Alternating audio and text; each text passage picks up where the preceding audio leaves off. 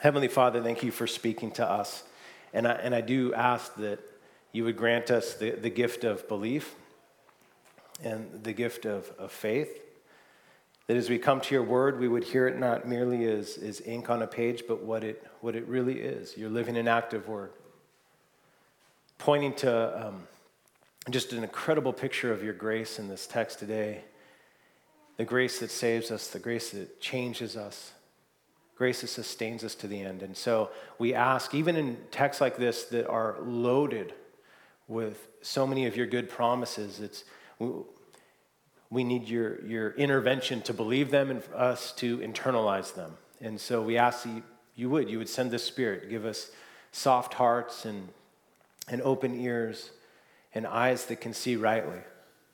Above all things, what we ask, and this is true for anyone in this room, whether they've been a Christian for a long time, whether they're, they're here and they're just asking questions, whether they haven't been in a church in, in 11 or 12 years, God, whether this is their first Sunday or their thousandth Sunday, God, what all of us need most is that we would leave this place more impressed with King Jesus.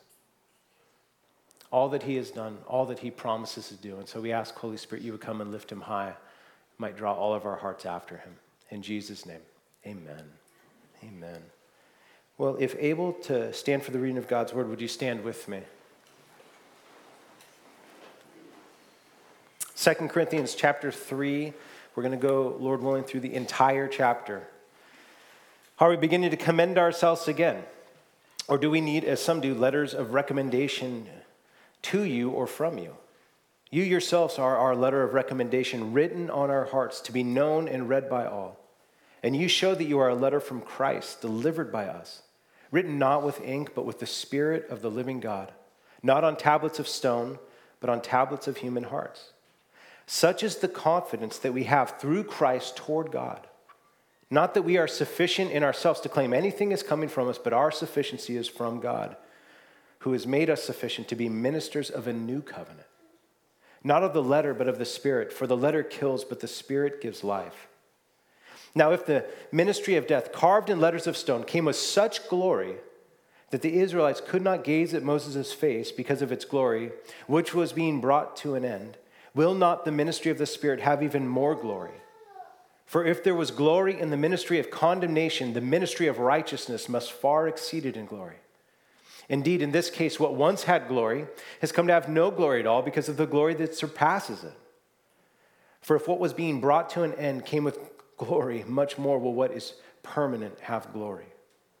Since we have such hope, we are very bold.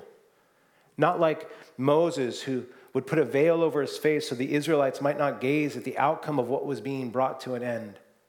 But their minds were hardened. For to this day, when they read the old covenant, the same veil remains unlifted because only through Christ is it taken away. Yes, to this day, whenever Moses is read, a veil lies over their hearts. But when one turns to the Lord, the veil is removed. Now, the Lord is the Spirit, and where the Spirit of the Lord is, there is freedom. And we all, with unveiled face, beholding the glory of the Lord, are being transformed into the same image from one degree of glory to another. For this comes from the Lord, who is the Spirit. Feel free to grab a seat. Well, there is uh, arguably a few things happening in this chapter, wouldn't you say? It's, uh, it might even be hard to track what, what's the logic. What, what line is Paul, the one who helped plant this church in Corinth, and is writing this letter? What, what, what line is he taking? And I, I think one of the, the most helpful things is to do a quick primer on the idea of a covenant. We hear this language of covenant in this text, and I think this will help understand what's, what's happening here. Covenant means a, a promise a binding agreement between two parties. It's similar to a contract, but it has more relational overtones. And so you might think of something like a marriage covenant. That two parties enter into a what is designed by God, and obviously in a world of, of thorns and thistles does not always work out this way, but to be an unbreakable commitment to one another in which you make vows, which are your covenant vows, your promises and pledges and then with any covenant, there's blessings and curses. There's good things that happen when we are obedient to the vows, and then there's fracture that happens when we are disobedient to them. In the Bible, there are a number of different covenants, these binding agreements between God and, in humans. And, and so I won't walk through all of the various covenants, but let me give you the two main categories of covenants in the Bible. There's what's called a covenant of works and a covenant of grace. We see both of these in this chapter. A covenant of works can simply be um, defined or understood as something like do this and live. Keep these rules and live. Keep these rules, obey these commands, and things will be good for you. Disobey them, and, and curses will come. 2 Corinthians 3 points to this covenant of works given by God in this illustration with Moses. It talks about this individual Moses who was a leader of God's people thousands of years before this, who was the one, if you've heard the story of God's people in slavery in Egypt and them coming out of slavery and the Red Sea parting, and, and there's this scene where Moses goes up on Mount Sinai and he meets with God and he talks with God, and God comes and he gives them these commands. He gives them the, the Ten Commandments, among another of other things, but he gives them these 10 words, things like do not murder, do not commit adultery, don't lie, honor your mother and father, you'll have no other gods besides the true God. So he gives them these commands. And then when Moses would come down from Mount Sinai, what he would do is he would put a veil on his face because as he was communing with God, he began to, to, to glow in such a way. And the Israelites, when Moses came down, were afraid. They didn't want to go near to the mountain because of the, the sheer raw holiness of God. And so they had an intermediary, Moses, who stood before them. He would come down and then give them these commands. You could go back to Exodus, the second book of the Bible, and read more. You could go to Deuteronomy, the fifth book of the Bible. It's the, the retelling of the law, and it has chapter after chapter after chapter saying, I'm a good God who delivered you out of slavery. This is how I want you to live. And then in Deuteronomy, it goes and it says, Here's blessings for obeying this covenant.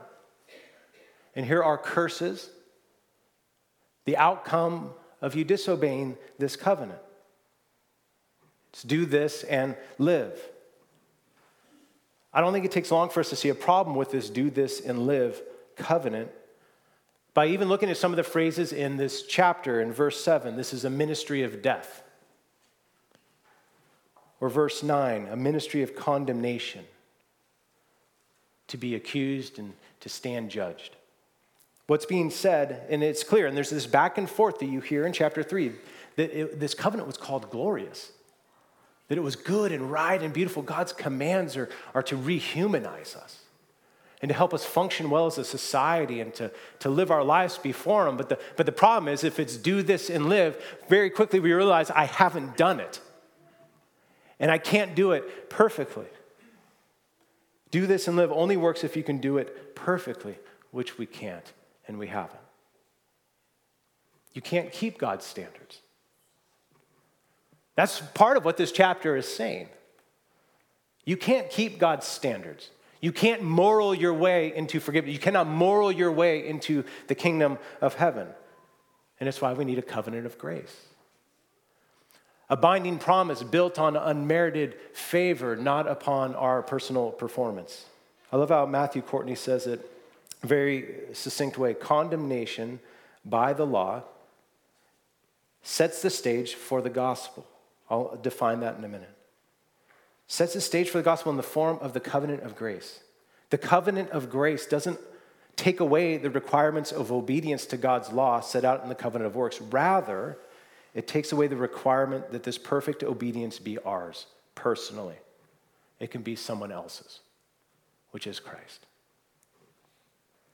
Paul is contrasting two covenants in this chapter. He's not saying the old was bad, it was glorious, but he is saying the new is so much more glorious, it makes the old look like it has no brilliance at all. Why? To lead us to Christ. Verses 12 through 16 Since we have such a hope, we are very bold. Not like Moses, who would put a veil over his face so the Israelites might not gaze at the outcome of what was being brought to an end, but their minds were hardened. For to this day, when the old is read, the same veil remains unlifted because only through Christ is it taken away. Yes, to this day, whenever Moses is read, a veil lies over their hearts. And what it's saying is you continue to look at God's laws and say, okay, I can do them. I can do them. I, can, I, can, I can make my greatest attempts at performing them. But, but here's what happens in verse 16. Here's this term, but when one turns to the Lord. It's looking at the law and saying God's law is right and good. His standards are just and, and good. They're good for society. They're good for me. They're good for my friends. They're good for family. They're good for relationships. They orient me to God in the right way, but I cannot do it. Who will save me? Who, who will do it for me? And that's when we begin to look at Christ. And that's the story of the gospel. See, the story of the gospel is that God, in his infinite generosity, came, eh, became a baby. He came into this world to actually obey the covenant of works perfectly.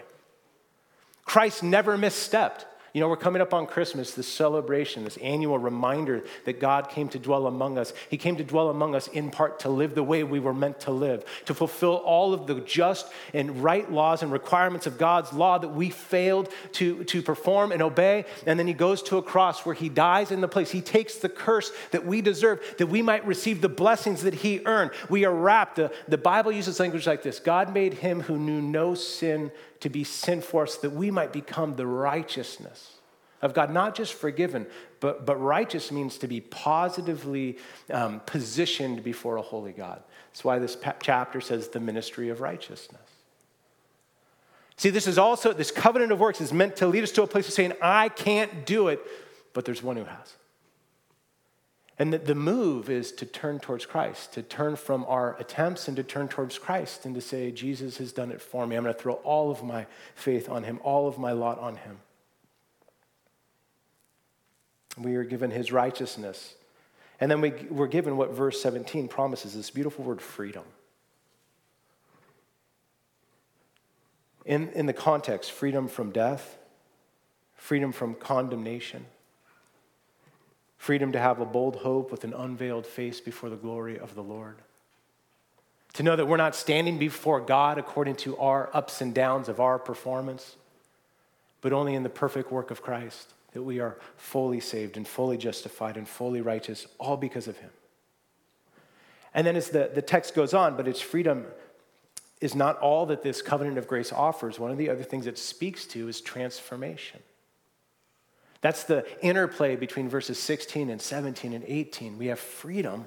And then you get to verse 18, it says, And now we, with unveiled faces, beholding the glory of the Lord, are being changed into his likeness from one degree of glory to another. So here's what the covenant of grace does is it shows us our need for Christ, it gives us Christ, it places us in Christ, and then it says one day you can be like Christ.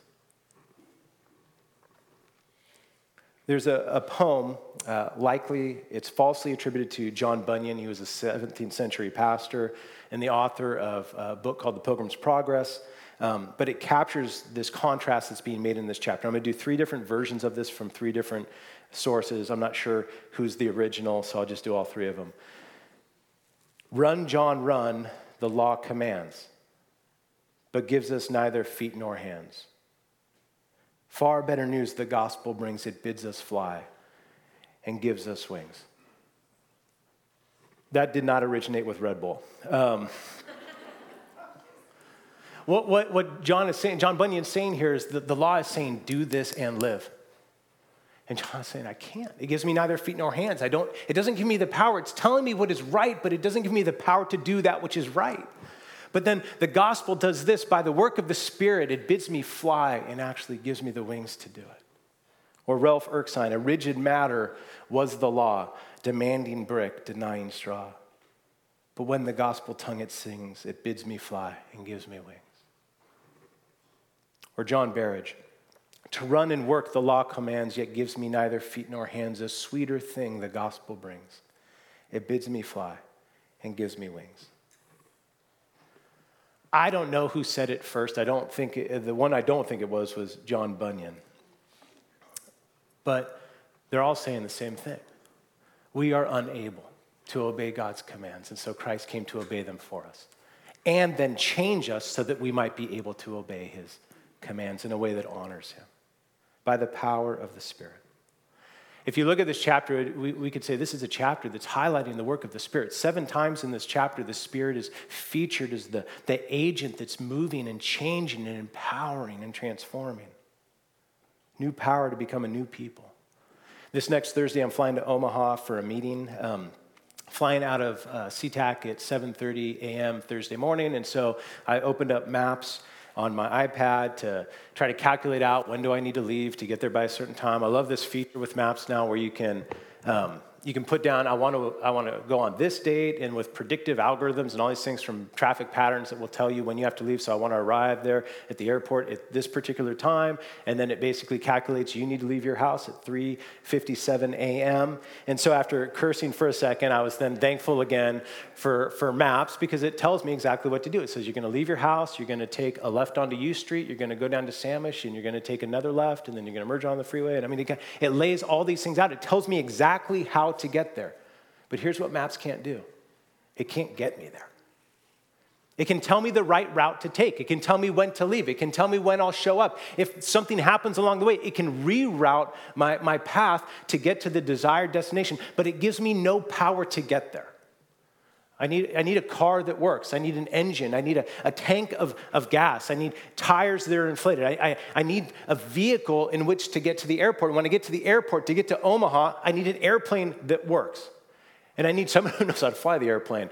But, but, uh, but I need air. I, I can't just get myself, I can't will myself there in the amount of time that I have to get there.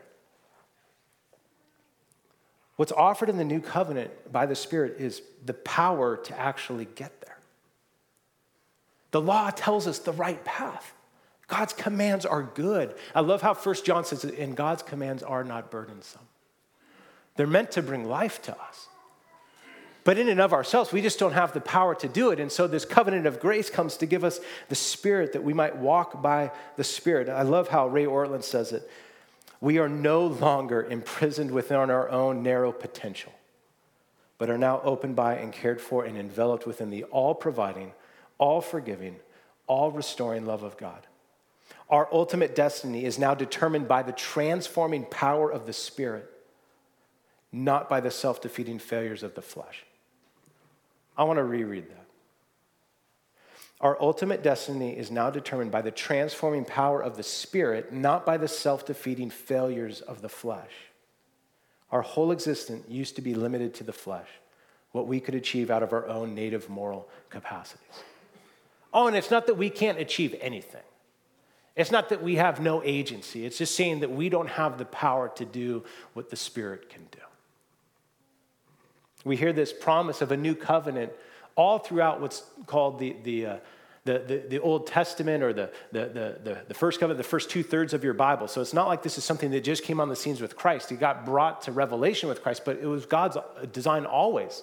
It wasn't like it was God's second plan because we failed to follow the law. It was always God's plan by grace to save us and to change us. We see it in Jeremiah 31, 31 and following. Behold, the days are coming, declares the Lord, when I will make a new covenant with the house of Israel and the house of Judah. Not like the covenant that I made with their fathers on the day when I took them by the hand to bring them out of the land of Egypt. My covenant that they broke, though I was their husband, declares the Lord. For this is the covenant that I will make with the house of Israel after those days, declares the Lord. I will put my law within them, and I will write it on their hearts. And I will be their God, and they shall be my people. And no longer shall each one teach his neighbor and each his brother, saying, Know the Lord, for they shall all know me, from the least of them to the greatest, declares the Lord. For I will forgive their iniquity, and I will remember their sins no more.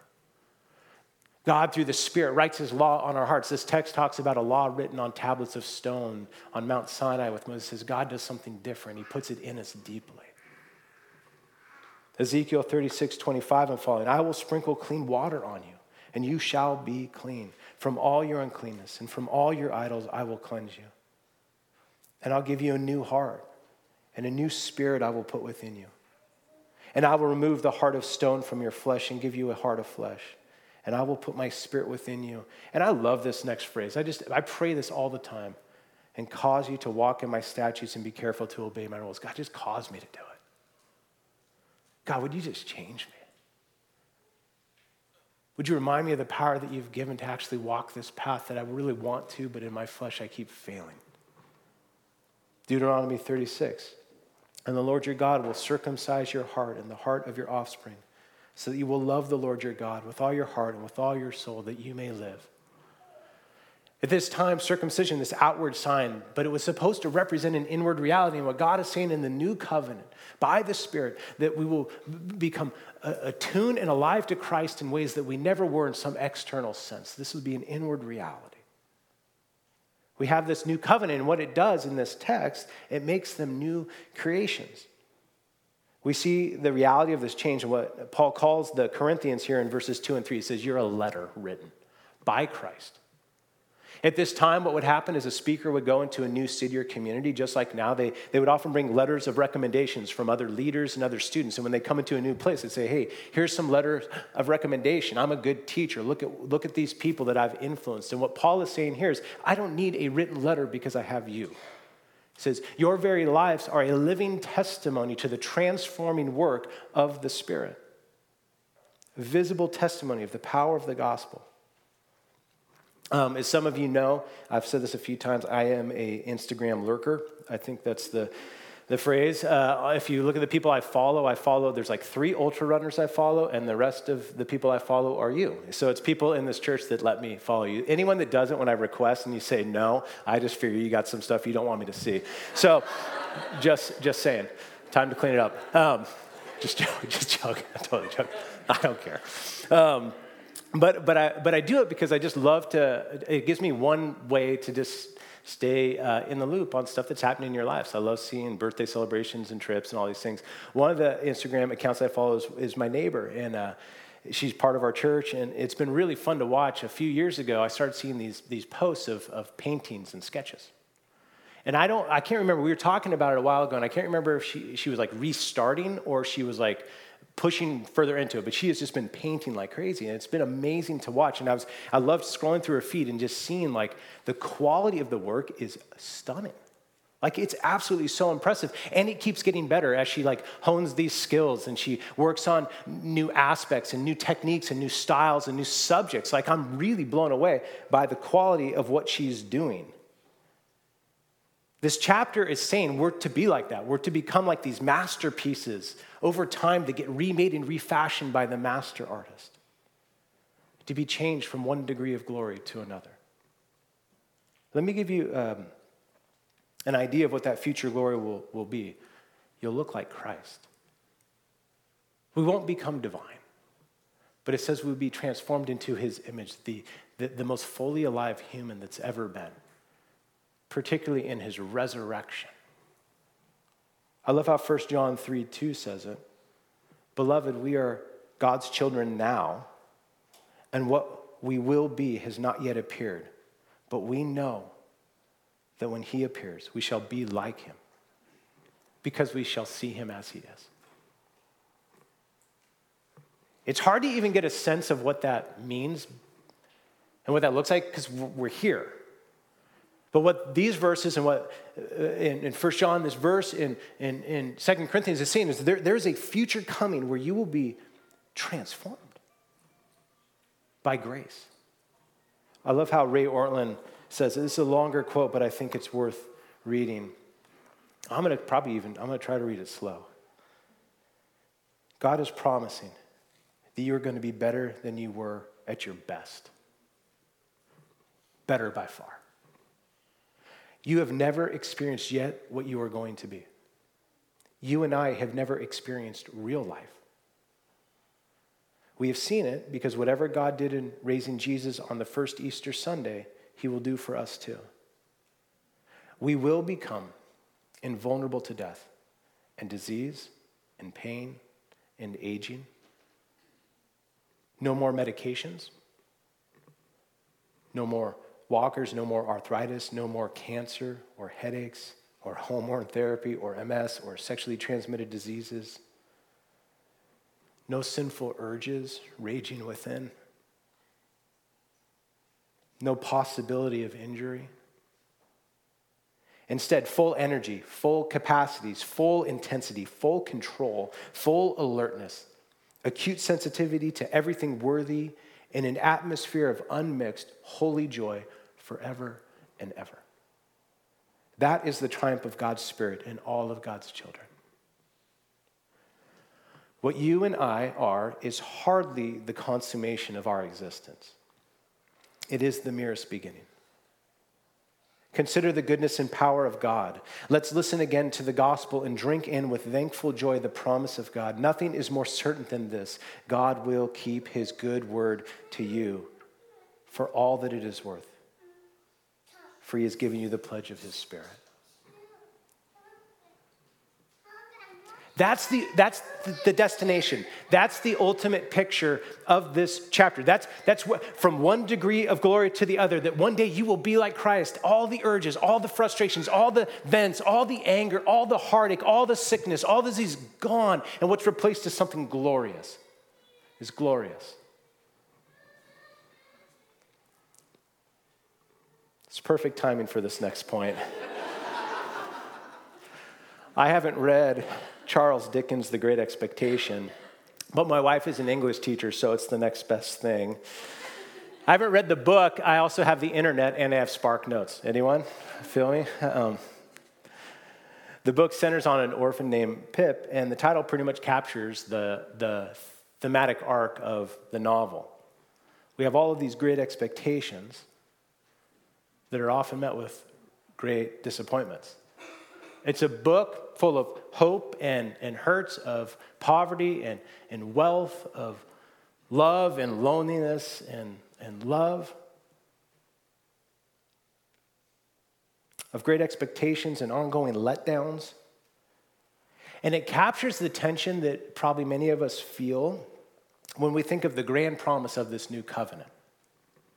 The Bible uses language that if anyone is in Christ, he is a new creation.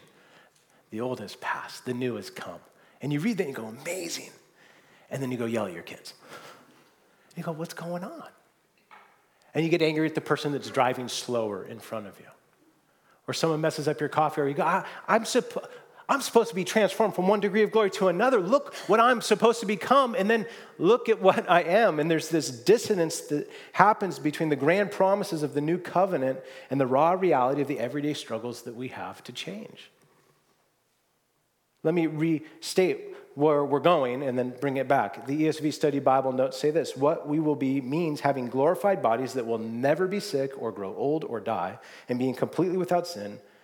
No one like that has yet appeared on earth except Christ himself after the resurrection. We shall be like him. In eternity, Christians will be morally without sin, intellectually without falsehood or error, physically without weakness or imperfections, and filled continually with the Holy Spirit. Anyone want that? That sounds stunning. That sounds stunning and so far away. And so far from reality. And that's why we have this house rule. One degree of change is still change. And maybe if you know it, you can help me with the rest. And worth celebrating.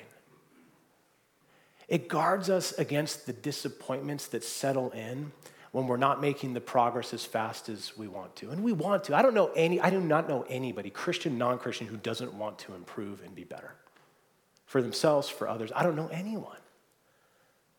I also, I, I don't think I know anyone that's actually growing at the pace they want.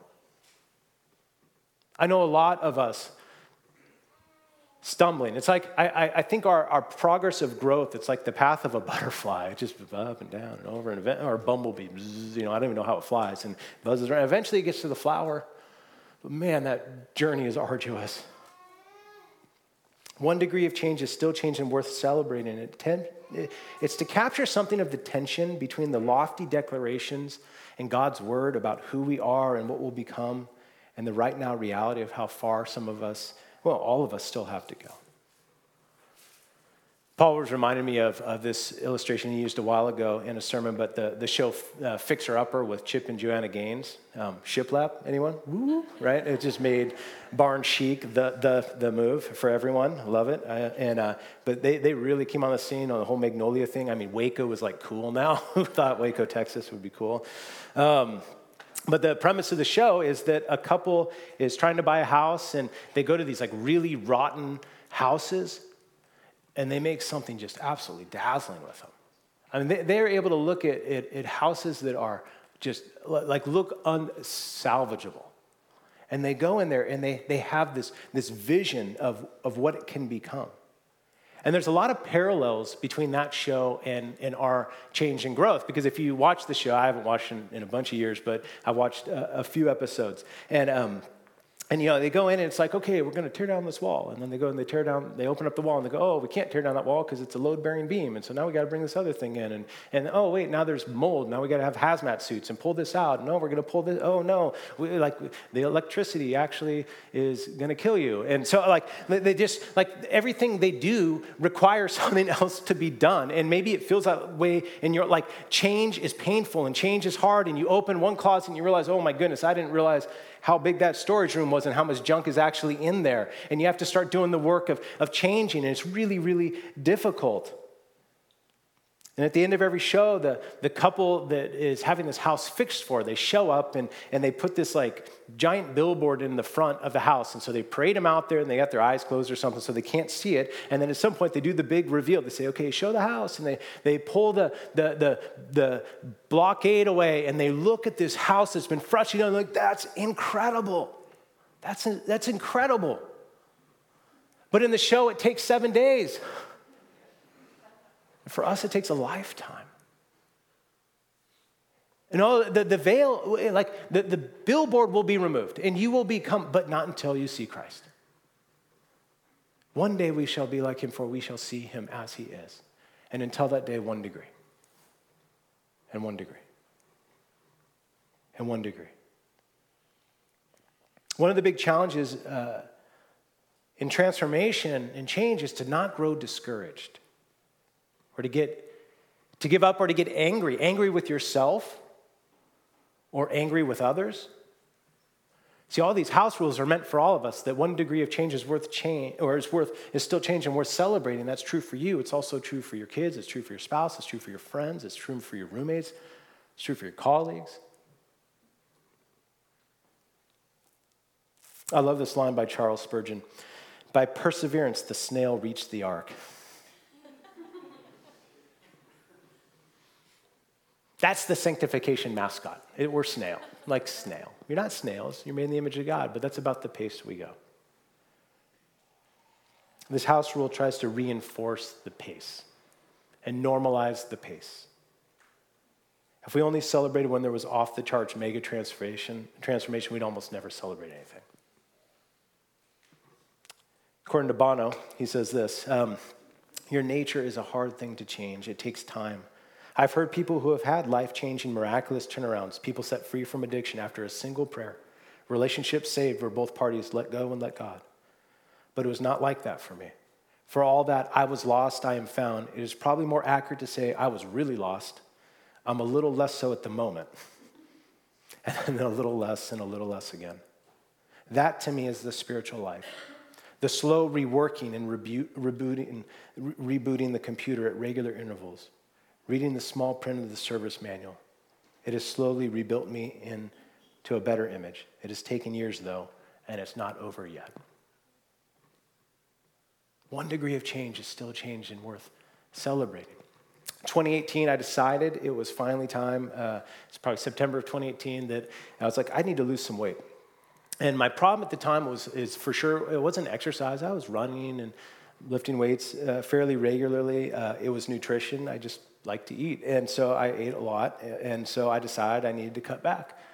And it was hard. And the first week was really hard.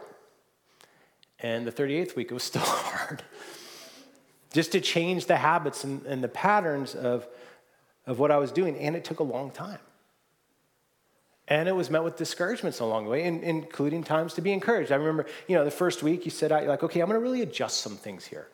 And so you do that for a week, and then you jump on, on the scale to see how much progress you've made, and it's higher. like, well, great. That was worth it. But I just like, you know, I really want to do this to get healthier, make it easier to run, all these things. So, so I just kept going. And, and over about 40 weeks, I averaged a pound and a half a week, is what I ended up I lost 60 pounds. That was encouraging. It was also discouraging that I had 60 pounds to lose, but, but I lost 60 pounds. Uh, uh, but good news, I've found 17 of them back since then. So i am I'm on the search. I'm looking. Where'd they go? But even that is actually a good illustration of, of growth in Christ. Man, you take steps forward, and sometimes it feels like you end up worse than you began. But you just keep going. One degree of change is still change. One degree of glory. We're being transformed from one degree of glory to the next. And, and all the little incremental changes are worth celebrating. Any of the setbacks, guess what? You can start again. You can start again. David Powlison says it like this change is moving in the right direction. It's not about speed, distance, or perfection, but direction. One degree of change is still change and worth celebrating. Let me give you one more encouragement. Then I'm going to give you just one practical, um, one practical handle from this.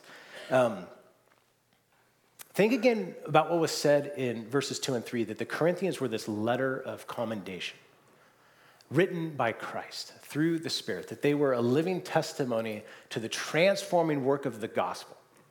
Okay, now think about that in light of what's widely said about the Corinthian church, that they were one of arguably the messiest and worst churches in the Bible.